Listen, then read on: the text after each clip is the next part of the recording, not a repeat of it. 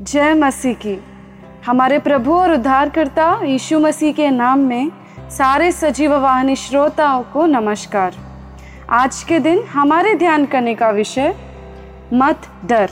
हमारे चारों तरफ़ डरने के लिए बहुत सारे कारण हो सकते हैं, पर वचन हमें बोलता है कि हम ना डरें।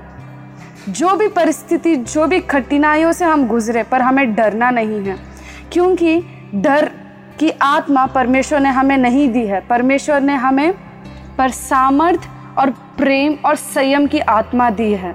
हमें डर लगता है क्योंकि जब परिस्थितियों और जब कठिनाइयों में जब हम जाते हैं, हम सोचते हैं कि अब मेरे पास कोई सामर्थ्य नहीं है, मैं कमज़ोर हो चुका हूँ, अब मेरी सहायता करने के लिए और कोई बचा नहीं है, तभी हमें क्या आती है? डर आती है। और जब हम सोचते हैं कि वो जो कठिनाई है, वो मेरे से अधिक सामर्थ्य रखता है, इस वजह से मेरे पास अब मैं कमज़ोर हो चुका हूँ, दुर्बलता में मैं गुजर रहा हूँ। इस कारण हमें कई बार डर आती है। डर आने की चीज़ें बहुत सारी हो सकती हैं, पर परमेश्वर हमें बोलता है कि वो हमें डर या भय की आत्मा नहीं दी है। अगर हम देख पाए, दूसरा तिमोतियोस का पुस्तक, पहला अध्याय, उसके सातवें पद में, क्योंकि परमेश्वर ने हमें भय की नहीं, पर सामर्थ और प्रेम और संयम की आत्मा दी है। आज के दिन क्या आप डर रहे हैं? वो जो सपना आपने देखा था कल रात को, आपको ये लग रहा है कि वो सपना सच हो पाएगा? वो अंधकार की सपना और ये नाश की सपना। परमेश्वर आपके अंदर इतना सामर्थ्य दिया है कि अगर आप यीशु मसीह का नाम इस्तेमाल कर कर अपने सारे डरावने सपने या डरावने परिस्थितियों में अगर आप विनती करें उसके नाम पे तो हर एक चीज़, हर एक कमज़ोरता बलवंत में बन जाएगा और हर एक जो डर जो आप, जिससे आप गुजर रहे हैं, वो सामर्थ्य में बदल जाएगा। तो इसलिए आप डरिए मत।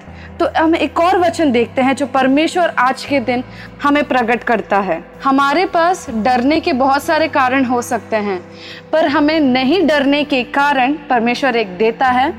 एक, कि वो हमें डरने की आत्मा नहीं रखा, पर प्रेम और संयम और सामर्थ्य की आत्मा रखा है। दूसरी बात, अगर हम ईशाया इकतालीस का अध्याय और उसके दसवें पद में अगर हम पढ़े, मत डर, क्योंकि मैं तेरे संग हूँ। इधर उधर मत ताक, क्योंकि मैं तेरा परमेश्वर हूँ। मैं तुझे दृढ़ करूँगा और तेरी सहायता करूँगा। अपने धर्म में दाहिने हाथ से मैं तुझे संभाले रहूँगा। आज के दिन आपको संभालने वाला आपके पास कोई नहीं हो सकता, पर आपको संभालने वाला हमारा प्रिय परमेश्वर है जो आपकी संभालता करेगा।